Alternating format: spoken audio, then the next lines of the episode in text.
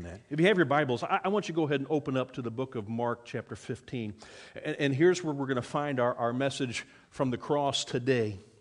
Um, beginning about verse 33 is where our text will, will take place. But before we begin there, I, I just wanted you to know that about 100 years ago, on an autumn evening, an earthquake startled villagers that were living along the seashore of Japan. And, in being accustomed to earthquakes in that region, the villagers, they, they kind of stopped for a moment and then they went on with life again immediately, started back to their activities. But high up on the hills, on a plain area up there, there was a, a very wealthy farmer who was watching out over the sea from his house when that earthquake took place. And he looked to the sea, and the water appeared a little bit different. There was something unusual about it at that moment. And then he realized what was taking place. The water was moving now against the wind and, and, and, and kind of away from the land and beginning to develop something different. And there's this thin little line that began to build and got bigger and bigger. And then he noticed that that water was moving in a tidal wave fashion towards the land. So he called his grandson and he asked him to bring him a torch and, and, and in the fields behind him lay his crop of rice that had, been, that had been already stacked up for market. And so he ran out and he began with the torch to set this fortune of rice on fire. And what it did was it, it got the people's attention down below along the seashore. And they saw what was happening. They thought, what is this crazy man doing up there? They, that can't. And so they are all running up the hill to go help him put out the fire of his, of his rice crop that was his harvest for that year. And as they got up there, they said, this doesn't make sense. I mean, where's the logic in all this action of burning your crops? And as they reached up there, he shouted back to them to look out to sea and they could see on the horizon what was now taking place with the water as it was moving rapidly in to shore. And as the villagers ascended the hill, it was about that moment when the tidal wave struck and it destroyed all their homes.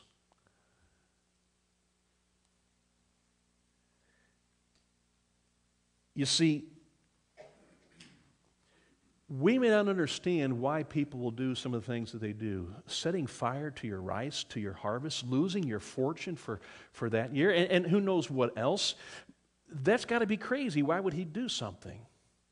But he did it because he was willing to save the people before him that were down in the, in the, the seashore. I mean, it's a case of, you know, kind of an incomprehensible logic of why someone would do something.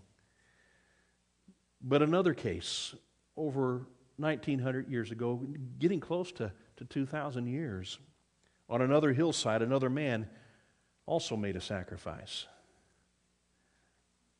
It saved countless lives as well. And his actions at the moment seemed to make no sense to people. It, seemed illogical. But yet the scriptures tell us in Hebrews chapter 2, verse 9, but we see him who for a little while was made lower than the angels, namely Jesus, crowned with glory and honor because of the suffering death, so that by the grace of God he might taste death for everyone. You see, Jesus tasted as the Son of God what all of us included will taste at some point death. He entered what all men must enter the grave, and he died literally for everyone and anyone, for you and for me. But why? In that same chapter of Hebrews, chapter 2, beginning at verse 14 and 15, Eugene Peterson, I think he's made a really interesting translation the way he writes it here. And so he says this He says, Since the children are made of flesh and blood, it's logical that the Savior took on flesh and blood in order to rescue them by his death. By embracing death, taking it into himself, he destroyed the devil's hold on death and freed all who cower through life, scared to death of death. So, in heaven's eyes, there is wisdom and there is logic in the illogical death that Jesus died on the cross. He died so that we might live. And that's kind of odd to think. Someone would die so others would live. Jesus, he didn't write a note about his willingness to go up and to do that and to sacrifice his life, but yet he paid the price with his own blood. Jesus did not just assume the blame for our sins, our sins actually seized his body because he took them.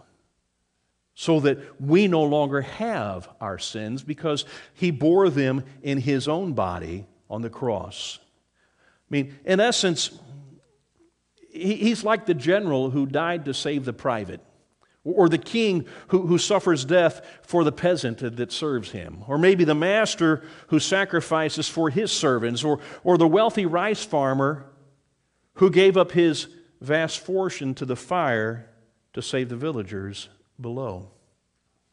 And I think as we look at the tidal wave of our sin and the cross, Jesus says gently, You're why I went to the cross, to save you. Jesus, who is literally God's Son, he experienced the torturous death on that cross so that we have the ability to know and to experience the splendor of life, the joy of living fully. So, our text out of Mark chapter 15. We're going to look at verse 33 through 39. And then the sixth hour had come. There was darkness over the whole land until the ninth hour. Now, we're talking from noon to three we're not talking a, a, time of year either where there could have been an eclipse. And, and the scripture really doesn't say what happened. All we know is that all of a sudden, from noon to three, the sixth to the ninth hour of the day, darkness happened. And Jesus is on the cross. And at the ninth hour, Jesus cried in a loud voice, Eli, Eli, lema sabachthani. But that cry was louder than just a normal scream, it was a scream of intensity. I mean, that's what the scripture tells us. The word it uses is as if it's a, if it's a word that's an abnormal, loud voice that is screaming out with intensity. So Mark tells us what he screamed means this My God, my God, why have you forsaken me? Some of the bystanders that were hearing it said, Behold, he's calling Elijah. And, and someone ran, they filled a sponge with sour wine and put it on a reed and gave it to him to drink, saying, Wait, let us see whether Elijah will come to take him down. And Jesus uttered a loud cry and breathed his last. The curtain of the temple was torn in two from the top to bottom. And when the centurion who stood facing him saw that in this way he breathed his last, he said, Truly, this man was a son of God.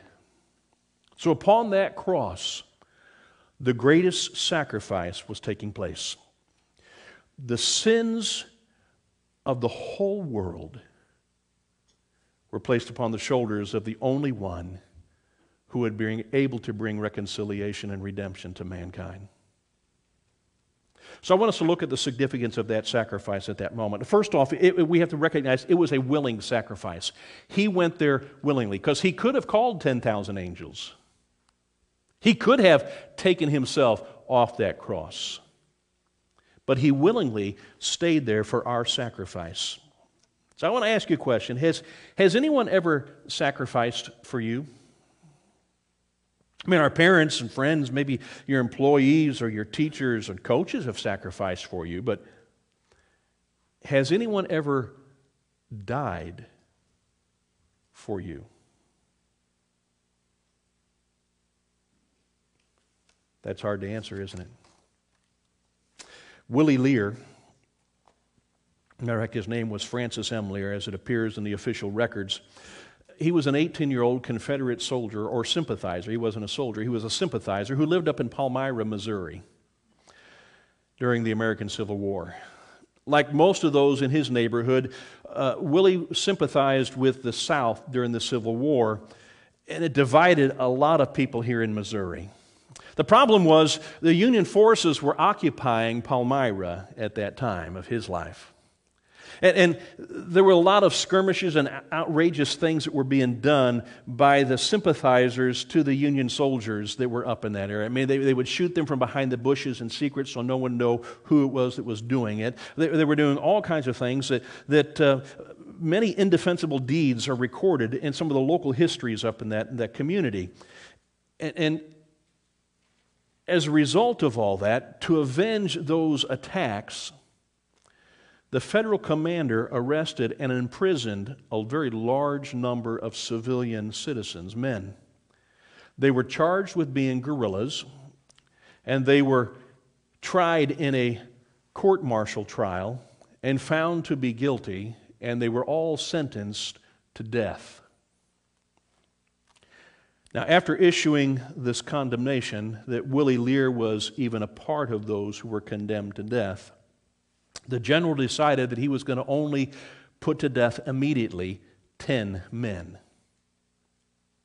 And so they chose 10 men by just casting lots for them. And, and, and it really was just a random draw uh, as to who was going to be a part of that initial uh, execution. And, and the general decided that he would reserve the rest of them for later if needed maybe there might be a pardon that would come, or if the, if the problems continued to arise in the community, they would go ahead and continue to execute more guys. But he didn't want to just kill everybody, but he, he numbered it to just 10. These 10, Willie wasn't a part of. However, there was a neighbor of Willie's who was. He was a father of a very large family, had 10 children, and he was a poor man. And the thought of this helpless condition in which he would leave his, his loved ones began to work on Willie. And so, as Willie saw the distress that was taking place that would happen as a result of, of this neighbor's execution, he then went to Colonel John McKean, McNeil, and he offered to take his place. Now, McNeil, eh, he didn't really have any objection to that. I mean, he just had to execute 10 men, and there was really no reason why it couldn't be Willie or, or, or, you know, somebody else. And so, as long as the number was secured, it would be okay. And so, he permitted Willie to stand in place of his neighbor and be executed. So, the neighbor, with the deepest gratitude, he also accepted Lear as his substitute. And so, by the acquiescence of three parties concerned, there was the representative of the law, there was the one who was condemned by the law, and the one who would be the satisfier of that law by substitution. The matter would be settled. So Willie Lear took the place of his friend on the execution line with the nine other men. And one of, one of those men who was to be executed was the one who would say, Fire. they were all executed. And Willie fell dead with the others. Now, as the man for whom Willie died looked at the blood and looked at Willie's body there laying before him, what do you suppose he might think? It isn't likely with tears in his eyes that he might say, He, he died for me. I owe my life to him, or that, that I, anything I could do to show my, my gratitude for what he has done for me. If he were asked how it was that he delivered the sentence that, that was hanging over him, would likely be ignoring the work that Willie had done for him, I, I don't think it would happen. I, I, don't think that this man would have said, Oh, by my faith I was saved because I prayed and God stepped in and saved me through, through sacrificing Willie. I don't think that he would say that it was a matter of the good character and the development of his life and the morality of who he was that God saved him. I think what you would see is that he would be so grateful for what Willie had done that his life would be forever changed. And it was.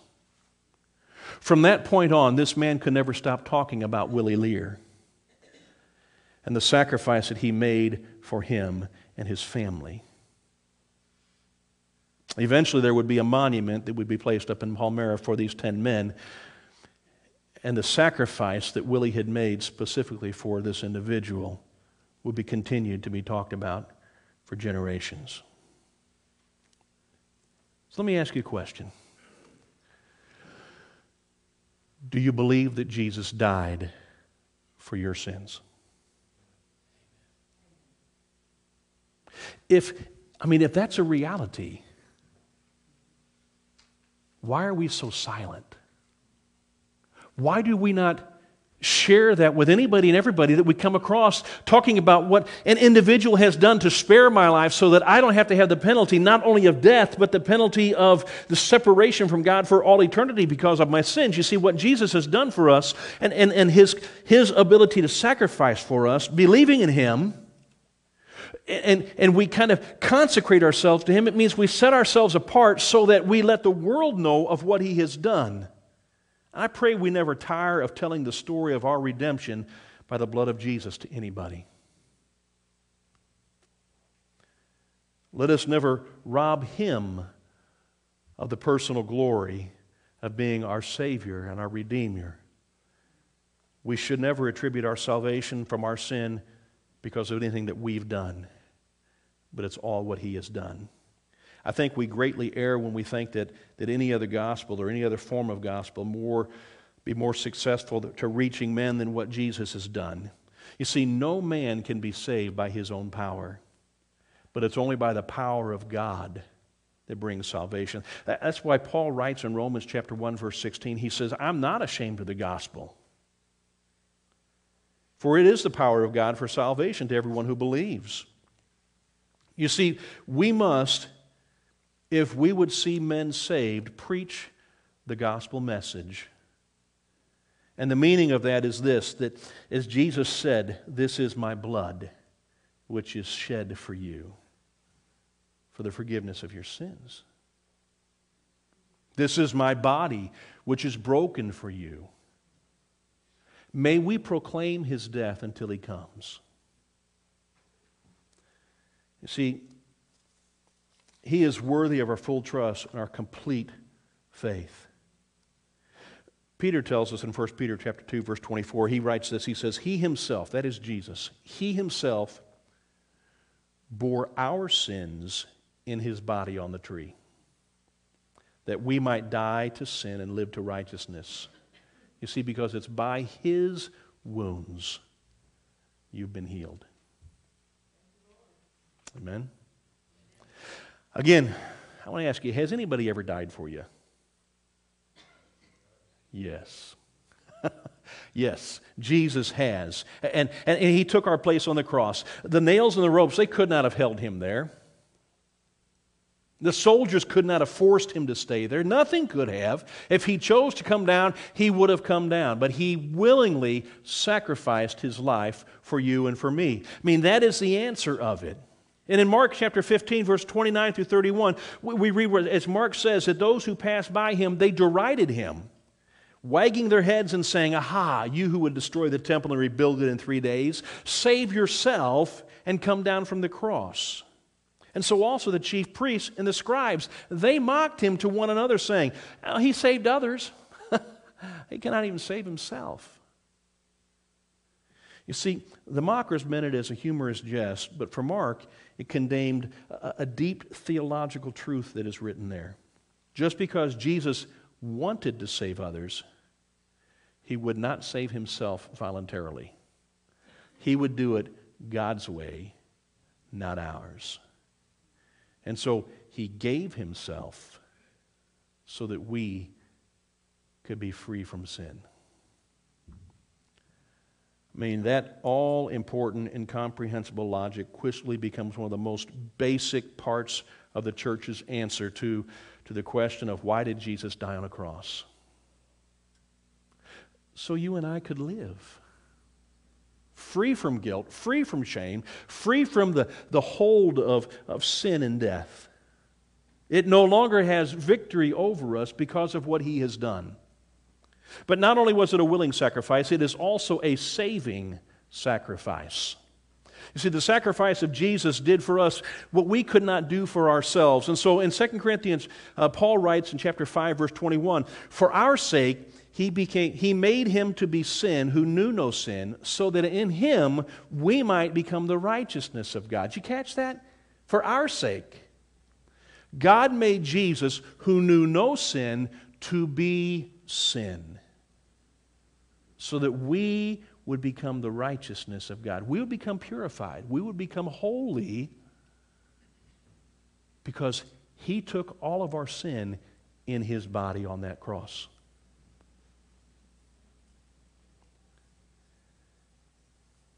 And yet he had that cry of despair there in Mark 15 34 when he cried out in a loud voice in the ninth hour and he, he said, Eli, Eli, lema sabachthani. My God, my God, why have you forsaken me? I mean,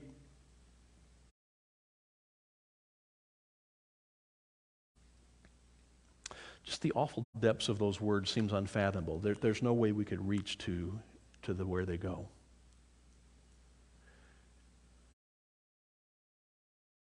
And I wonder, what was it that brought forth from him Um, in his final hours those words, that pleading cry? And I, and I ask myself, what does it really mean? I've read a lot of commentaries this week over this. And really, there's no agreement. He didn't tell us what he meant by it. And so,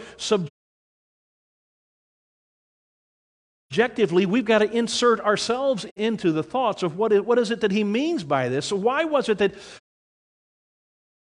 that, that he screams out? Is it that God is now turning his back on him? and is saying, You're no longer my son? Well, I mean, what's happening here? I mean, a lot of people believe that, that he's quoting Psalm 22. Now, I want to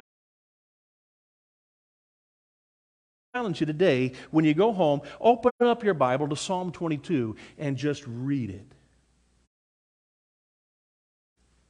Read it at the foot of the cross. All right? And that's it's It's a powerful passage. And he may have been getting those who were there at the foot of his cross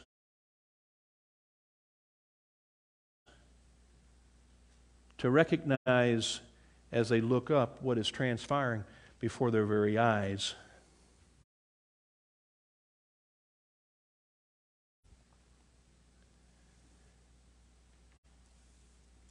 You see, if that is the case, I mean, it's a very remarkable thing that's taking place because he's fulfilling prophecy. And prophecy specifically about a crucifixion found in Mark or in, in Psalm 22. And it's graphically being played out before their very eyes.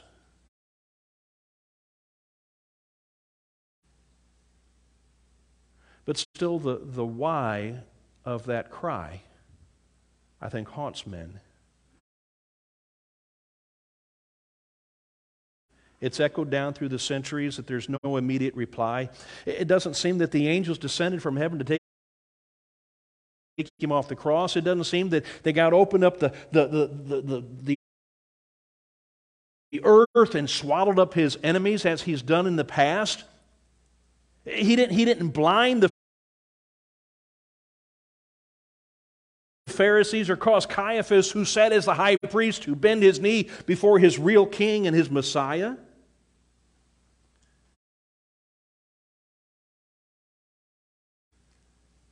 Christ simply died with that awful question, almost seemingly unanswered. But it was answered. Just a couple days later, as a matter of fact. It was answered on Sunday morning when there was a tomb that had a body within it over the weekend, that all of a sudden it's emptied and it's gone, and he's not there. He is risen. And from this, we learn that the answers to life's most perplexing questions, they, they don't appear immediately sometimes. Sometimes they may take a few days or they may take a while longer. But God always answers our prayers, and it may not be in the way that we think or the way that we want, but He always answers our prayers. And the forsaken feeling may have entered into the soul of people like Joseph when his brothers sold him into slavery, and there he finds himself in the pit of prison, crying out to God,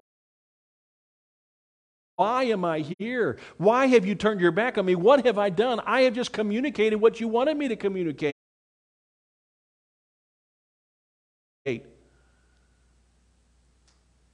And then Pharaoh plucks him out and puts him in a position of authority second only to him.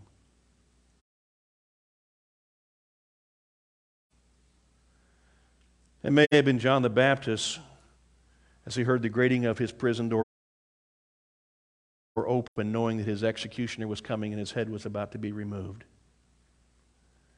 He may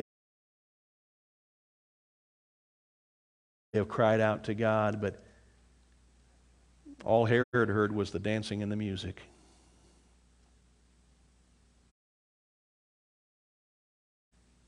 But I think the answer comes that one day we're going to see John,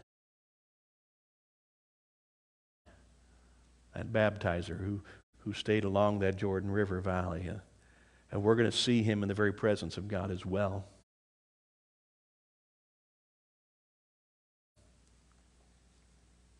You see, at this moment in time, God throws all the weight of his wrath and his punishment upon Jesus. He wasn't turning his back on him. He was recognizing for sure that the penalty for sin had to be paid. And Jesus willingly, following his Father's will, was receiving that penalty. Jesus never doubted his Father's understanding of what was going on, and, and he still maintained his faith in his God. He's calling him my God.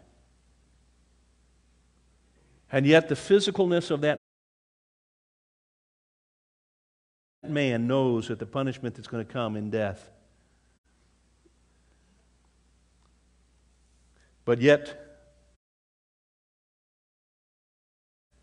there would be victory. And that victory would be able to secure victory for all of us. So it's a saving sacrifice, and the message of the cross is salvation. And the beauty of, of Christ's death on the cross is that it saves us from eternal death ourselves. And And we will die physically, but we don't have to die in a separation from God for all eternity because of what He did there that moment. And when we accept Christ and we take Him as our own, we will be saved from our penalty of sin, the grave, death. But not only did He offer His body as the price for our reconciliation with God,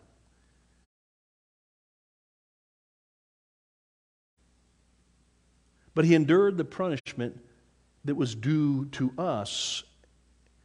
And so, as Isaiah proclaims in Isaiah 53, let's take a look there real quick. He lays out eh, the whole reason behind this.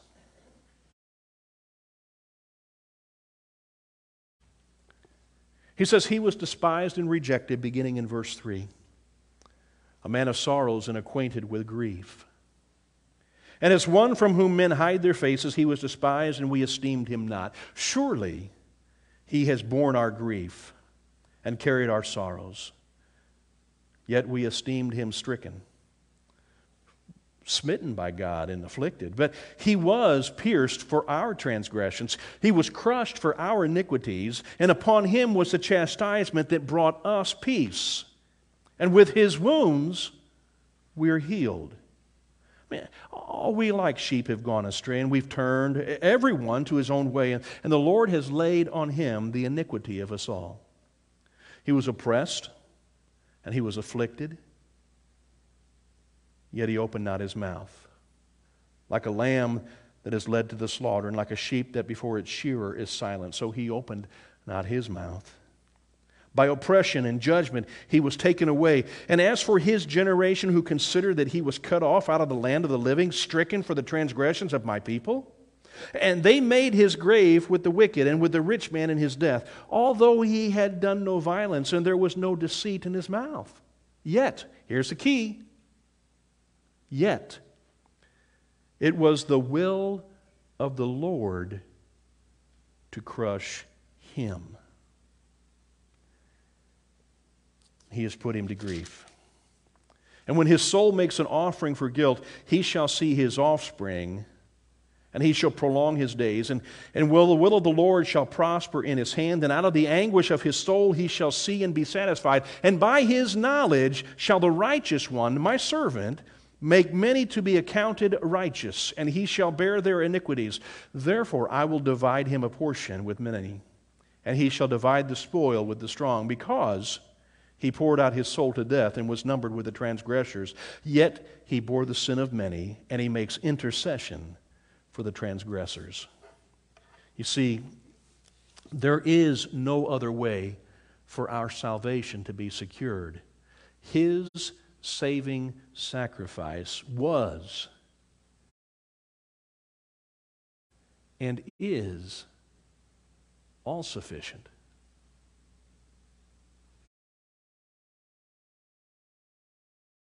He had to take upon himself our sins and then bear the wrath and the judgment of God.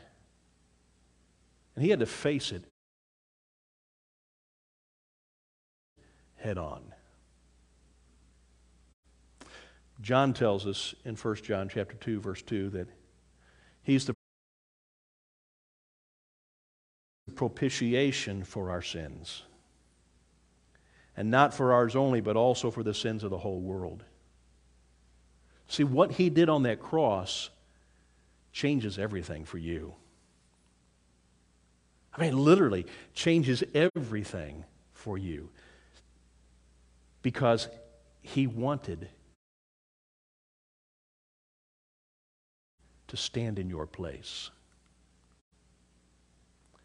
You see, Jesus, he died so you can live. He suffered the pain and the agony of the cruel cross so that you can experience the abundance and the joy and the splendor of life. And he willingly substituted himself, taking the punishment that was rightfully yours and mine. And he paid the penalty of God's wrath and judgment, accomplishing God's plan of salvation for us So his death really is not a defeat, his death is a victory. So, where, O death, is your sting? Where, O death, is your victory? Has not Christ conquered death? Yes, he does.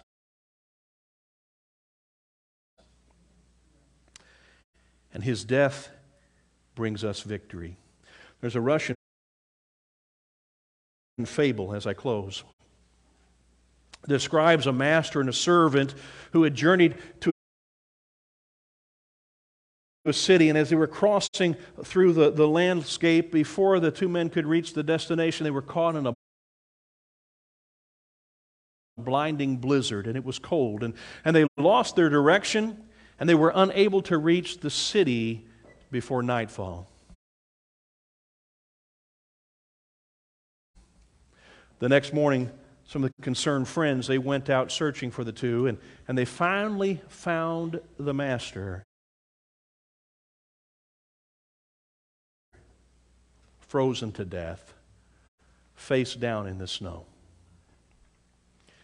When they lifted him,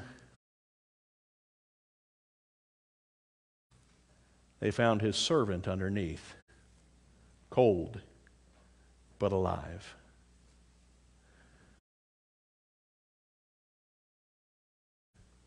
The servant then told him how he survived and how the master had voluntarily placed himself over him, on top of him, to keep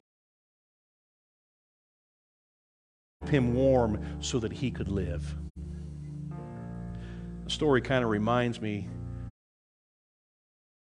that Jesus, the master who died for his servants, he's the wealthy farmer who burned all his profits and his crops so the villagers could be saved. He's the soldier who, who stood in that firing line to take the penalty of someone else. He's a son of man who, who died so that you might live.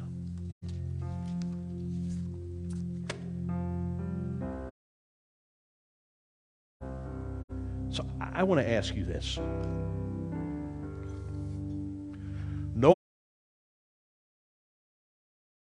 Knowing that Jesus gave his life for you, what are you willing to give for him?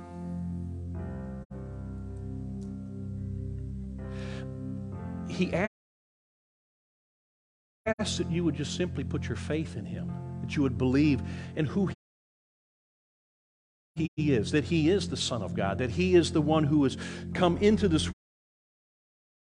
world as our Redeemer, as our King, that he wants you to to repent of the things that, that you've sinned and, and say, I, I don't want those any longer, and willingly say, they're yours. You, you took them to the cross. I don't need them. And I'm not going to continue that way. And repent and, and live your life the way He wants you to live. He wants you to confess Him before people around and say that He is Lord, that He is Savior, He is Redeemer. He is King. He is the Son of God, and He's the only way to salvation in heaven.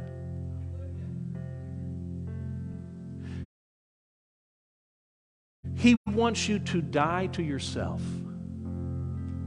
and live for Him.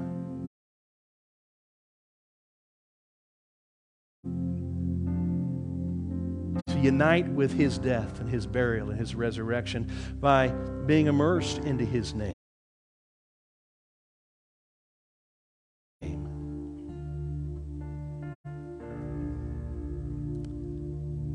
I'm going to ask you.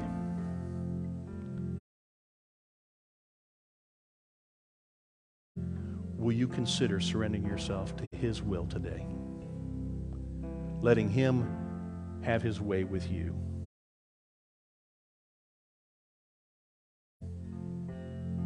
Letting Him be the one that is your Redeemer.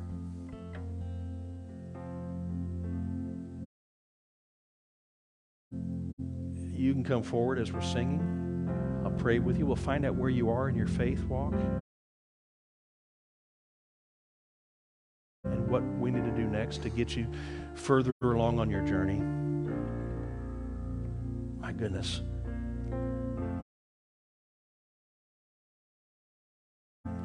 Accept the gift that He's given you. Don't keep rejecting or turning away or ignoring. Let's stand together. Father,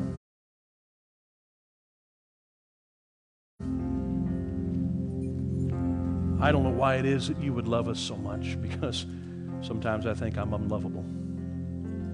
I don't deserve your grace, your goodness. I really don't deserve the sacrifice of your Son upon a cross for me. I know I should pay for the penalty of my sins. And yet you offer it so freely to be forgiven. Father, may this message of what took place on the cross, that Father, we are not forsaken, we are redeemed because it's all a part of your plan, a part of what you have done for us. May that be upon our lips. We proclaim the message of the cross to anybody who will listen because we have been saved by someone who took our place. That's in Jesus' name. Amen.